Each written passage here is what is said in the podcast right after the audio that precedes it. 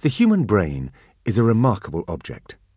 It contains a hundred billion neurons, all talking to each other via tiny electrical sparks, like a never-ending fireworks display inside your skull.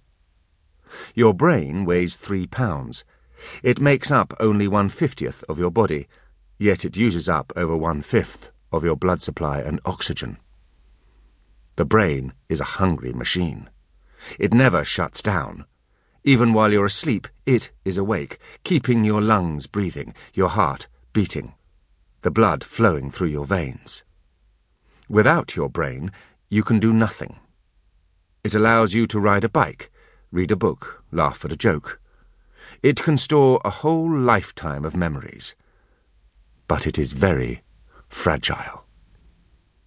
Alexis Fairbairn was painfully aware of this because there was a pistol pointing at his head, and he knew that if that pistol were fired, all those precious memories that he had been storing up for the last thirty-two years would be blasted into oblivion.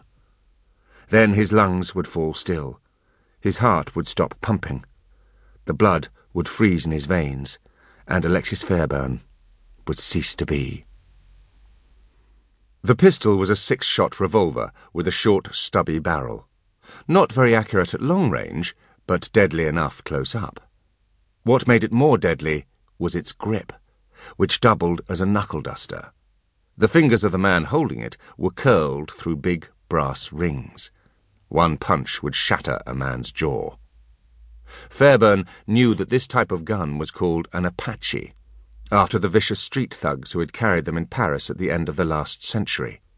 Their weapons had also carried blades that swung out and could be used like bayonets.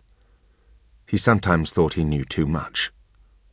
And even as he stared at the nasty black hole in the gun's nose, he heard a click, followed by a metallic scraping sound, and a four-inch long, spring-loaded stiletto blade slid out from beneath the barrel and snapped into place. Sometimes Fairbairn wished that he could be happy and stupid, blissfully unaware of everything that was going on in the world around him, Sometimes he wished that instead of spending half his life expanding his brain and filling it with facts and figures, he had devoted some of that time to his body. In moments like this, he wished that he had big muscles and quick reflexes. If only he had learned how to disarm a man, he might now be able to grab his attacker's wrist and wrestle the gun out of his hand, maybe even turn it on him.